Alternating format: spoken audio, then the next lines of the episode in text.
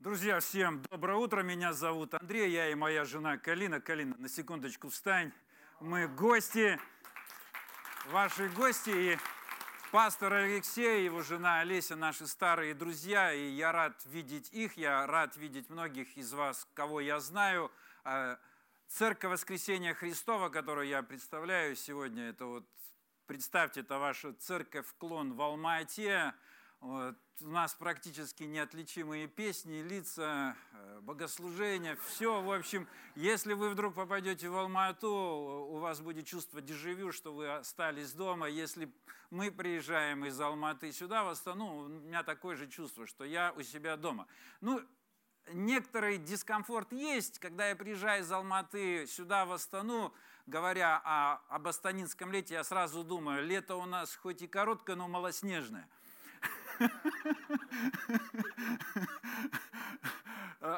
Короткая викторина. Я уверен, что все знают этот ответ. Какая самая холодная столица мира?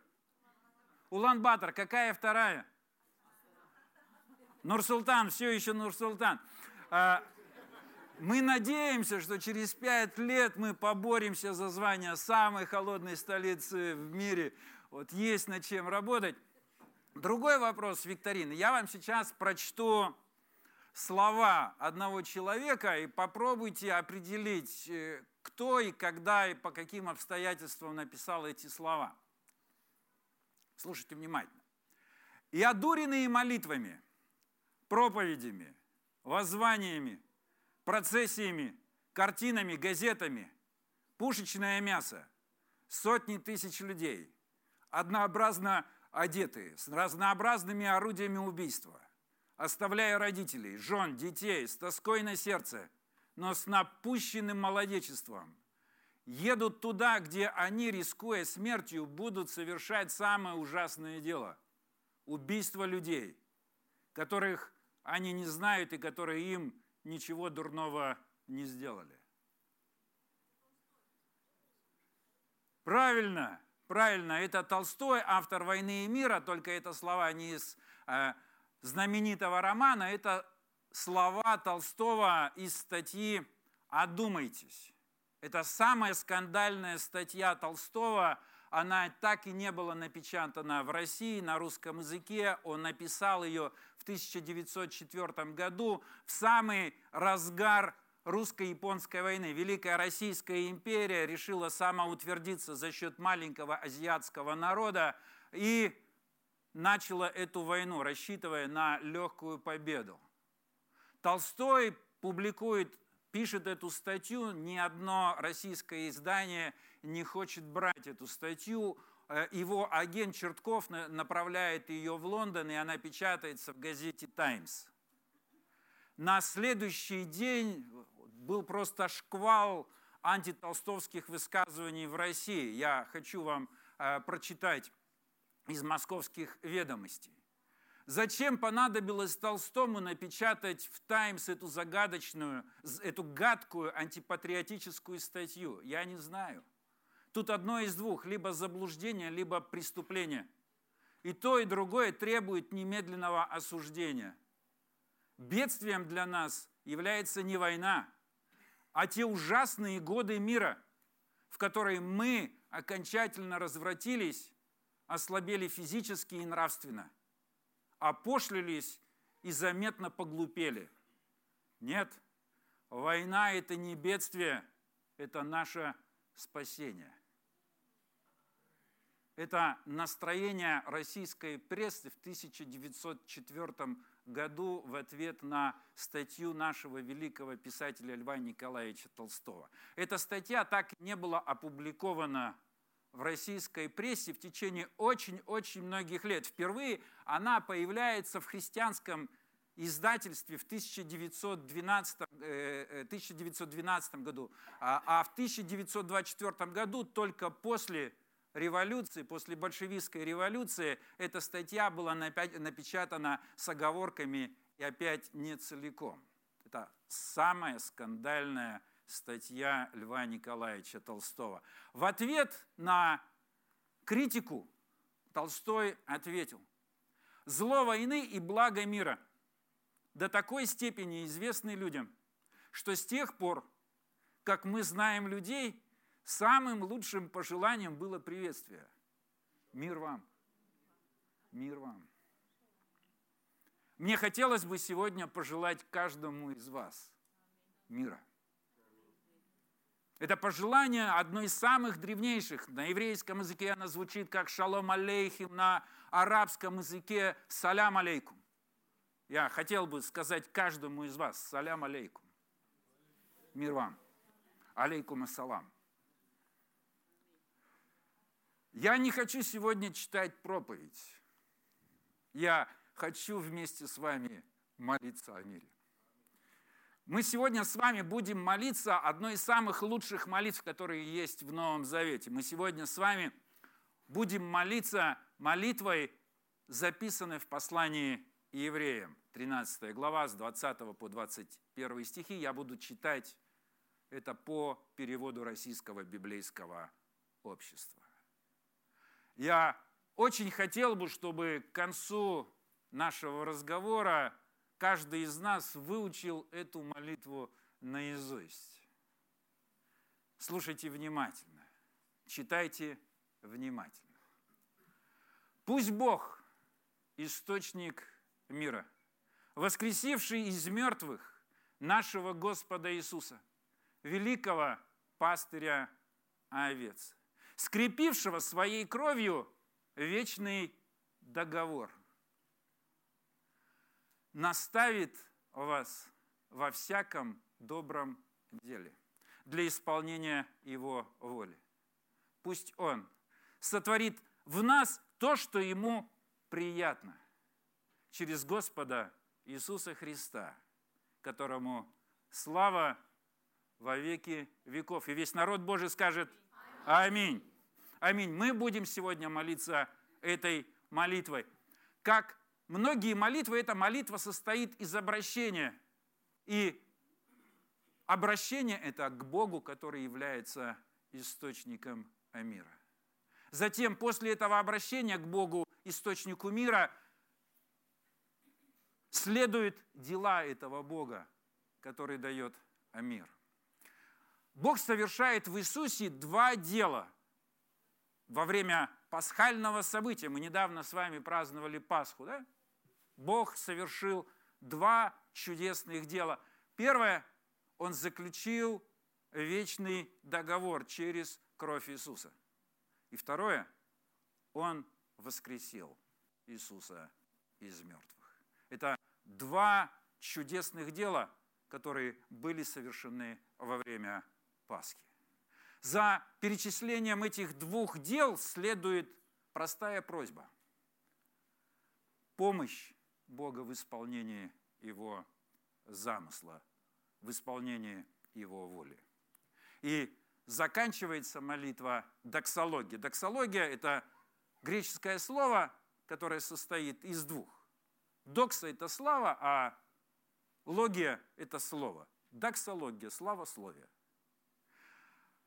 Мы сегодня с вами уже совершали доксологию, мы с вами поклонялись, мы с вами прославляли Бога.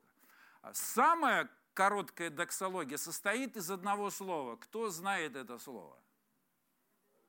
Аллилуйя. Что значит это слово? Слава Господу. Отлично. Для особо продвинутых халилуя. Что в лоб, что по лбу. Аллилуйя, халилуя. Слава Богу, это самая короткая форма доксологии, самая короткая форма э, словословия. Мы с вами уже выучили одно греческое слово Сейчас я хочу, чтобы мы выучили еще одно слово, но это еврейское слово. Это слово звучит как шалом. Это слово часто встречается в Писаниях Израиля, и это чрезвычайно сложное слово для перевода. Чрезвычайно сложное слово. Обычно его переводят как мир, но это больше, чем отсутствие войны. Слово «шалом» означает полноту жизни. Это благополучие, справедливость в обществе, отсутствие коррупции. Это слово может означать полноту здоровья, отсутствие болезни, отсутствие ран. Это слово может означать полноту отношений. Мы все тоскуем по нормальным человеческим отношениям. Мы находимся в конфликте с друг с другом. Родители находятся в конфликте с детьми. Дети находятся в конфликте с друг с другом. Мы находимся в конфликте с обществом. Нам всем хочется шалом. Нам всем хочется этой полноты отношений. Итак, слово «шалом» – это не только отсутствие войны – Слово «шалом» – это полнота жизни. Это полнота здоровья, это полнота отношений. Когда Иисус говорит о том, что Он даст нам жизнь с избытком, Он говорит о шаломе. Он говорит о полноте жизни, которую Он дает. Пророк Иеремия, его часто называют плачущий пророк, он жил и служил Господу в очень тяжелое время, непосредственно накануне вторжения Вавилона, Вавилонской армии, самой могущественной армии в то время в Иерусалим. Он призывал свой народ к покаянию, и он также призывал к тому, чтобы гордые жители Иерусалима сдались армии Вавилона, ушли в плен, потому что они заслужили это пленение. Пророк Иеремия был врагом своего народа. Пророк Иеремия провозглашал не только грядущее разрушение Иерусалима, он также провозглашал волю Господа. И в чем заключалась воля Господа накануне национальной катастрофы? 29 глава пророка Иеремии, 11 стих говорит, Предначертал я шалом, предначертал я мир, а не беду, чтобы дать вам будущее и надежду. Вы призовете меня, пойдете и будете мне молиться, и я вас услышу. Накануне разрушения, накануне разрушения Иерусалима Господь открывает свое сердце своему народу. Я дам вам мир, я дам вам шалом. Синодальная Библия переводит в этом случае слово шалом как благо. Перевод Международного библейского общества как благополучие. Я хочу вам показать это, чтобы вы еще раз могли увидеть, что слово шалом очень многозначно. Оно означает очень много хороших вещей одновременно. Отсутствие войны – отсутствие конфликтов, полноту жизни, полноту здоровья, целостность общества, справедливость общества и замысел Бога – это дать своему народу эту полноту.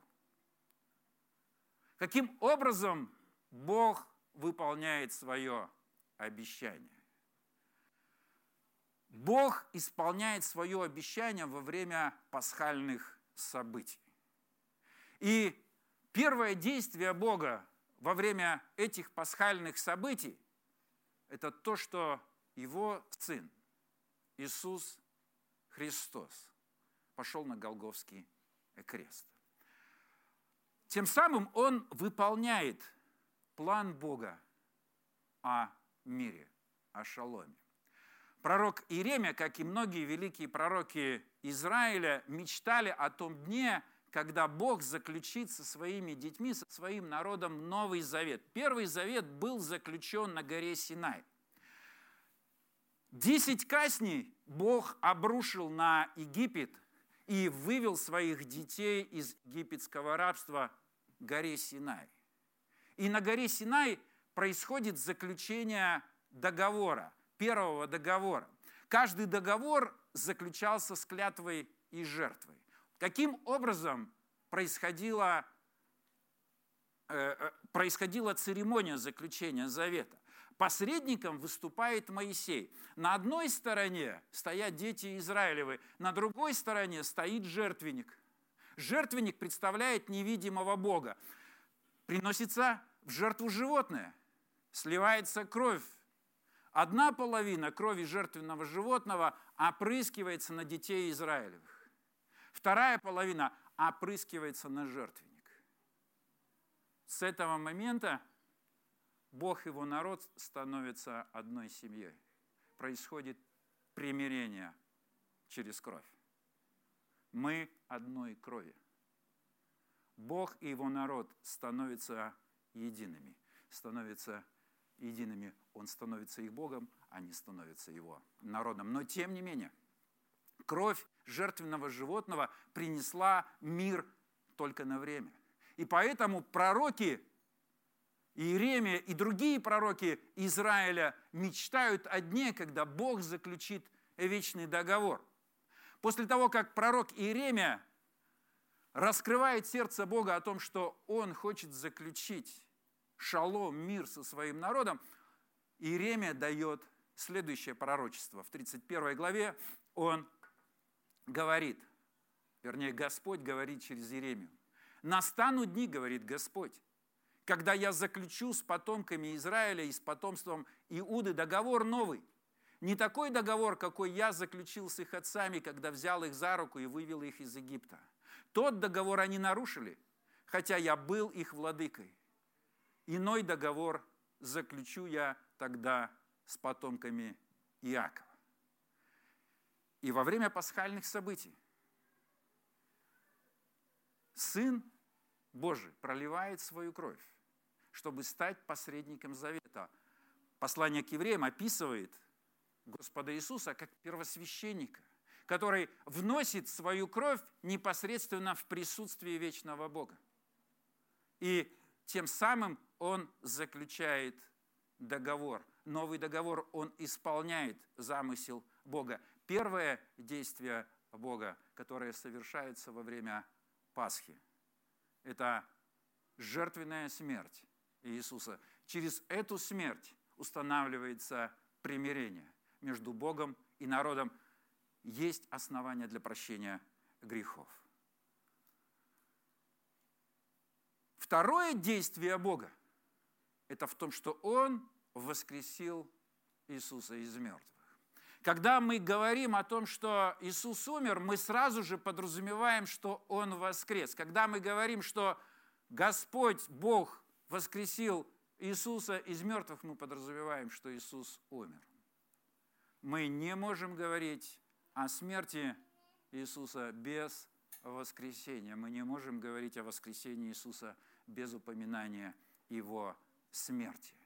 Воскресение – это знак того, что жертва Иисуса и заключение нового договора являются вечными. Иисус принес себя в жертву только один раз, чтобы заключить вечный завет. А этот священник, говорит послание евреям, 10 глава, с 12 по 14 стихи, принеся единственную жертву за грехи, навсегда сел по правую руку Бога, дожидаясь, пока Бог положит его врагов под стопы его ног. Одной, единственной жертвой он сделал освященных совершенными навек. Каждый, кто отвечает верой на Евангелие, становится совершенным навек через кровь, пролитую на Голговском кресте. Мы с вами имеем вечную жизнь через Голговский крест, через пролитую кровь, потому что Иисус не только умер, Иисус и воскрес. Давайте еще раз вместе скажем, Христос воскрес! Христос воскрес! Христос воскрес! Христос воскрес, и Он является нашим великим пастырем. В этой молитве мы слышим слова «Бог – источник мира, воскресивший нашего Господа Иисуса, великого пастыря овец». Иисус, воскресший Иисус, является нашим великим, добрым пастырем. В Евангелии от Иоанна Иисус говорит о себе, «Я добрый пастырь, я пришел для того, чтобы жизнь они имели, жизнь во всей полноте, шалом, я хороший пастух, ведь хороший пастух отдает свою жизнь за овец. Евангелие от Иоанна, 10 глава, с 10 по 11 стихи. Нынешние пастухи сидят в своих бункерах, забирая чужие жизни, не отдавая своей. Иисус хороший пастырь, добрый пастырь. Он воскресший пастырь, который положил свою душу за своих овец. И этот хороший пастырь, когда он воскрес, он явился своим ученикам. И давайте вспомним эту сцену, его явления, когда женщины прибежали с могилы к остальным ученикам, мужчинам. Эти мужчины, храбрецы, дрожат от страха на конспиративной квартире. Они в ужасе. Они боятся последствий. Потому что Иисус, которого казнили как преступника, может скомпрометировать их. Они боятся последствий, которые придут на них от Римской империи. Они сидят в закрытой комнате. Они не выходят, они находятся в страхе. Иисус проходит через дверь. Воскресший Иисус имеет такую способность проходить через двери. Он оказывается в середине комнаты и обращается к дрожащим от ужаса ученикам со словами. Салям алейкум. Он обращается к ним со словами «Шалом, шалом алейхум, мир вам». Это Первое послание воскресшего Господа своим ученикам. Евангелие – это послание о мире. Когда мы говорим «Христос воскрес», мы сразу же провозглашаем не только, что Он умер, мы сразу провозглашаем мир. Мы провозглашаем этот мир, который Бог заключил с нами через кровь Иисуса. Мы провозглашаем мир, который утвержден навеки через воскресение Иисуса. Иисус – добрый пастырь. Иисус – добрый пастырь. Я хочу вам рассказать о своем увлечении Виктором Пелевиным. Вот кто-то, может быть, читал его романы, он один из самых, наверное, публикуемых сейчас романов, он их так, штампует роман в год, как минимум. А, вот это его 18-й роман был выпущен в августе прошлого года под названием «Трансгуманизм Incorporated». Что такое трансгуманизм? Кто сейчас сходу скажет? Трансгуманизм – это латинское слово, вот мы в еврейском, в греческом, теперь в латинском. А латинское слово, вот, которое означает транс через, а гуманизм человек. Это вот постчеловечество. Это вот идеи, которые сейчас обсуждаются, горячо обсуждаются философами, мыслителями. Что же произойдет с человечеством? Мы уже находимся на каком-то переходном этапе. А у нас технологии, каких не было сто лет назад. Эти технологии позволяют нам жить ну, буквально вот в немыслимой жизни. У каждого сейчас из нас есть телефон. Я вот несколько лет назад я выучивал такую мантру накануне каждой поездки. Билеты, паспорт, э, деньги. Билеты, паспорт, деньги. Я вот перед каждой поездкой. Сейчас вот что нужно перед поездкой? Просто телефон не забыть. Мы живем в очень интересное время. А, и технологии развиваются с невероятной скоростью. Google и другие корпорации вкладывают а, огромные средства а, вот над изучениями, как можно продлить жизнь человека каким образом можно человека сделать счастливым. Нас беспокоит не только наша короткая жизнь, нас беспокоит состояние тревожности, несчастья. Мы постоянно несчастны. С развитием технологий также развивается уровень депрессии наши дети страдают от этого эпидемии, этой эпидемии. Мы страдаем от этой эпидемии. Мы не можем спать. Мы несчастны. Мы хотим быть счастливыми, мы хотим ощущать полноту жизни, мы хотим продлить нашу жизнь. Наша жизнь слишком короткая, и технологии позволяют нам. Антидепрессанты, выпил таблетку, и ого-го, Вот, появляются новые, новые поколения антидепрессантов. А, мы становимся счастливыми, выпил таблетку, никакого беспокойства. Представляете, вы потеряли ногу, а вам дают что? Вам дают новую титановую ногу. И эта нога в 10, в 100 раз функциональнее, чем ваша старая. И вот кто-то уже думает, да я бы сменил бы все свои ноги, я бы прыгал в высоту в 10 метров, был бы как кузнечик, я бы сменил бы все руки. А вот все это тело, оно постепенно умирает, как бы с ним э, не боролись. Самая долгоиграющая часть человеческого тела, знаете какая? Это мозг.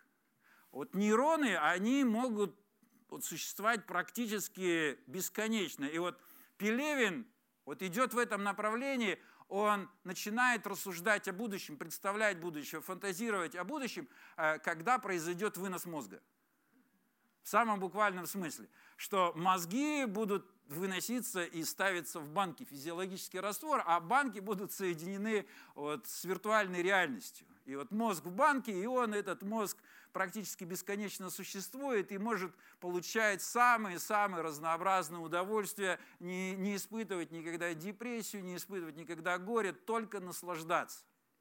Ну, безусловно, как и в любом обществе, за банку надо платить.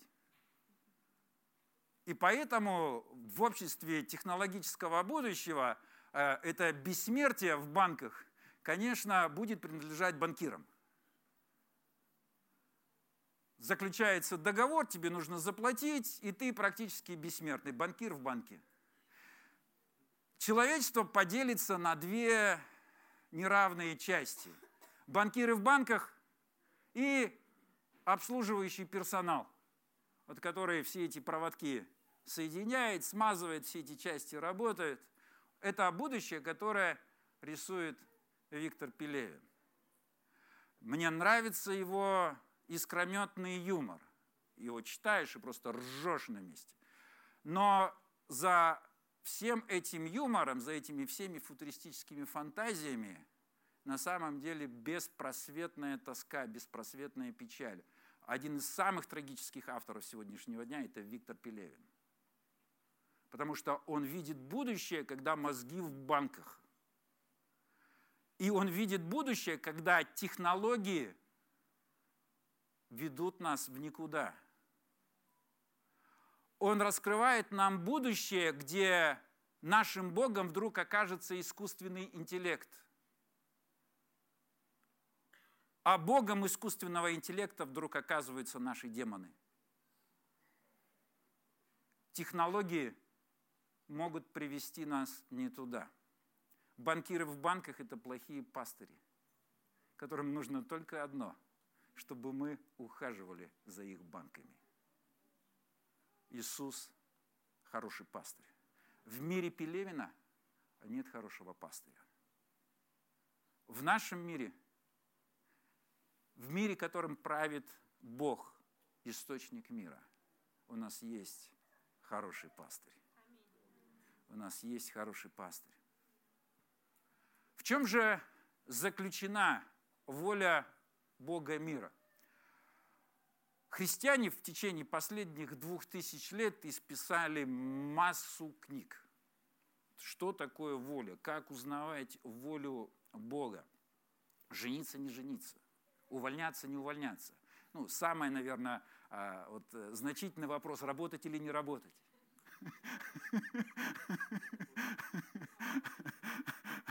А если работать, то вот где, когда и почему? Вот сколько детей иметь? В общем, э, кто твой настоящий по воле Бога супруг? Вот мы все пытаемся э, решить эти вопросы.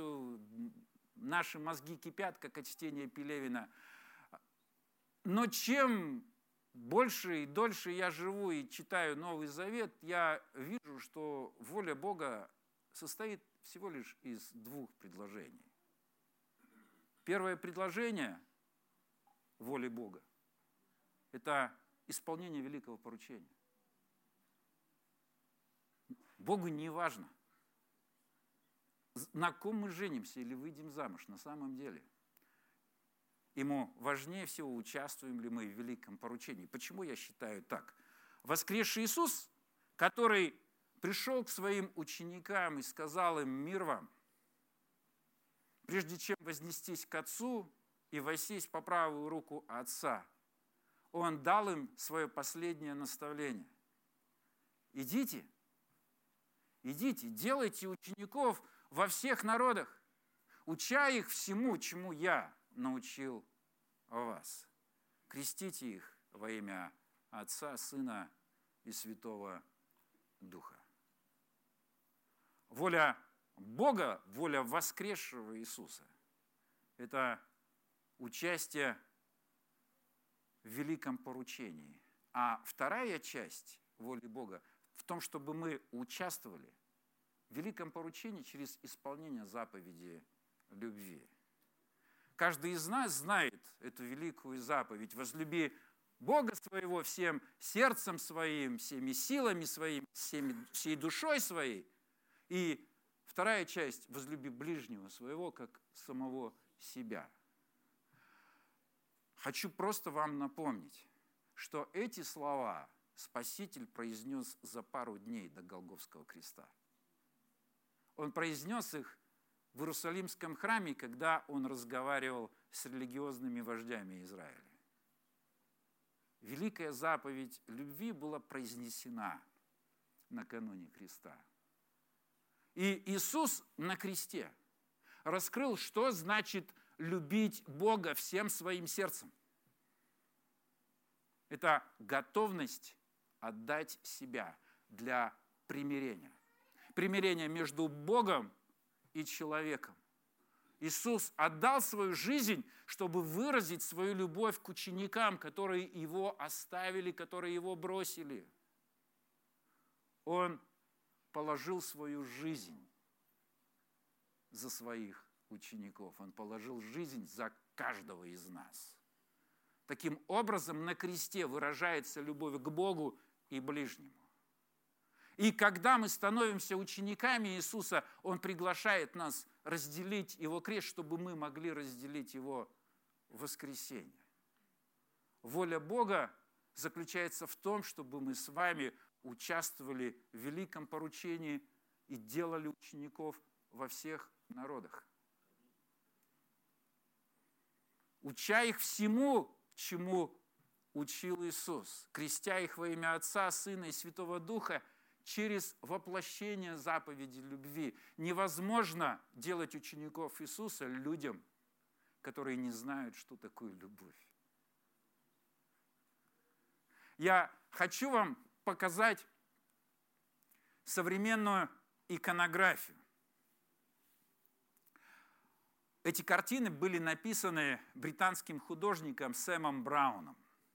Первая картина была написана а еще в 1962 году этот художник, видите, прожил а, большую долгую жизнь, почти сто лет. И э, картина в центре, она называется «Распятие человечества», была написана в 1962 году. Э, контекст простой – холодная война. Холодная война – мир накануне атомной войны. Противостояние Советского Союза и западного мира. Карибский кризис, мир накануне атомной войны. Художник рисует эту картину, центральную картину, ядерный взрыв. Два зверя апокалипсиса. Первый зверь апокалипсиса – это человек с ружьем. Второй зверь апокалипсиса – это пропагандист. Первый зверь апокалипсиса – это генерал которому хочется крови. Второй зверь апокалипсиса – это башка в телевизоре, которая говорит о том, что кровь – это спасение для нашего народа. Над миром угроза атомного взрыва. И тем не менее в этом мире присутствует крест. Присутствует Сын Божий присутствует, наш великий первосвященник.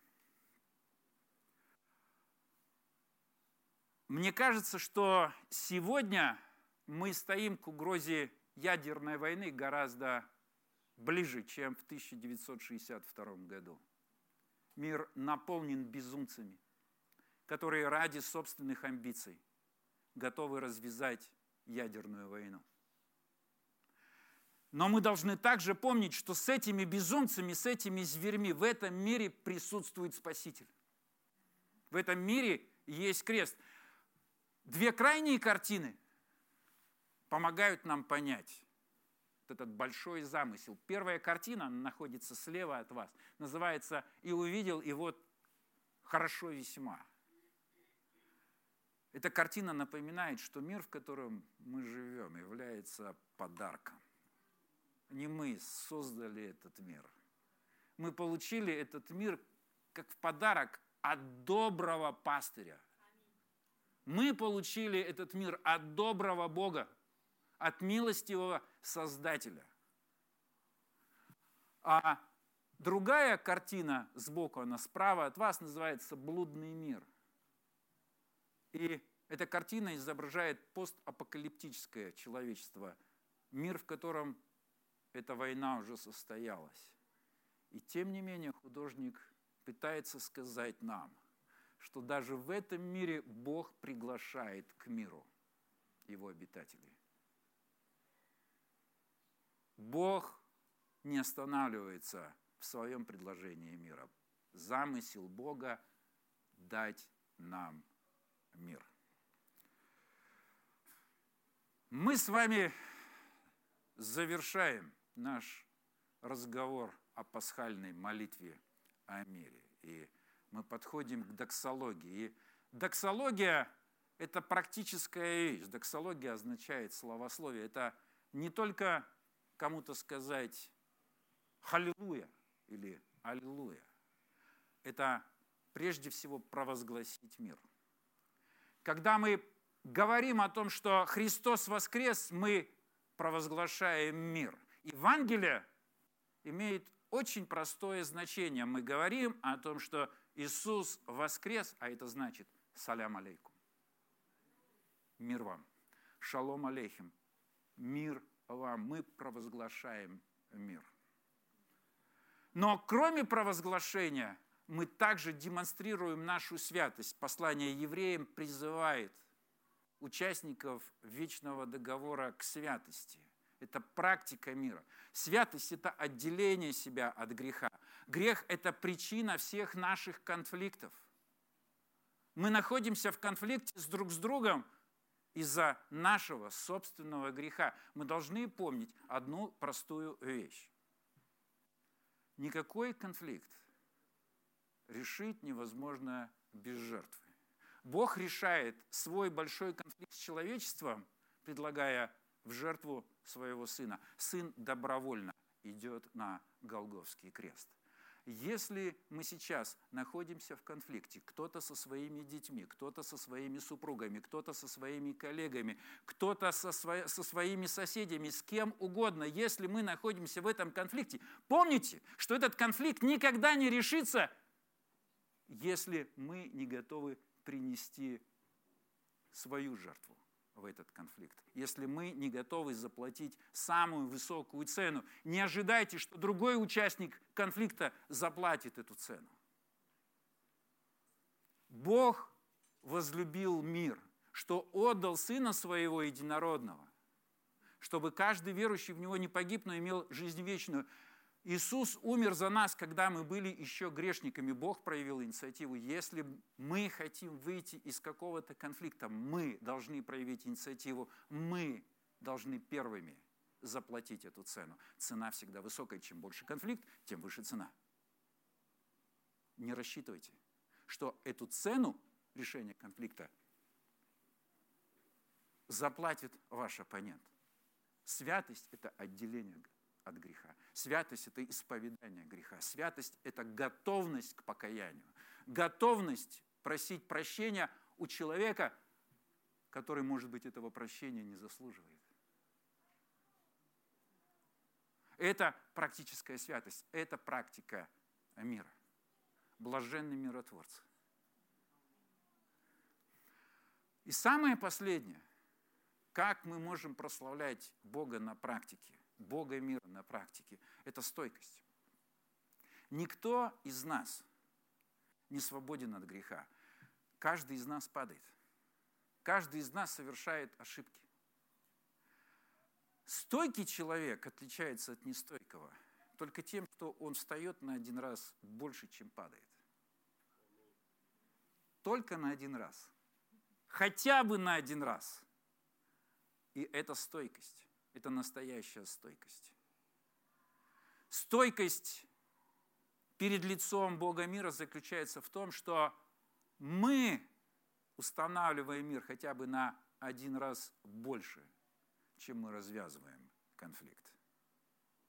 Мне хотелось бы пожелать каждому из вас мира, потому что Иисус умер на кресте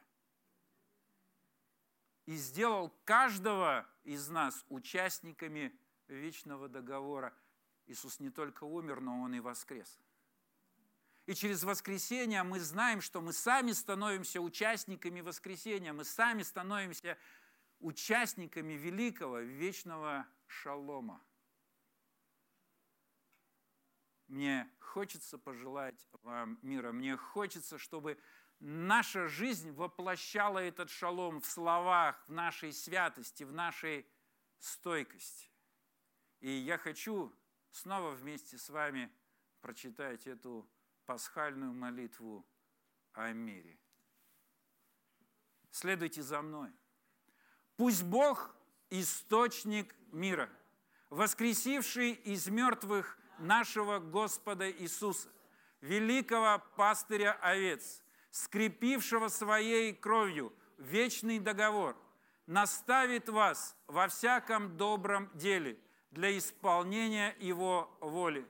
Пусть Он сотворит в нас то, что Ему приятно, через Господа Иисуса Христа, которому слава во веки веков. Аминь.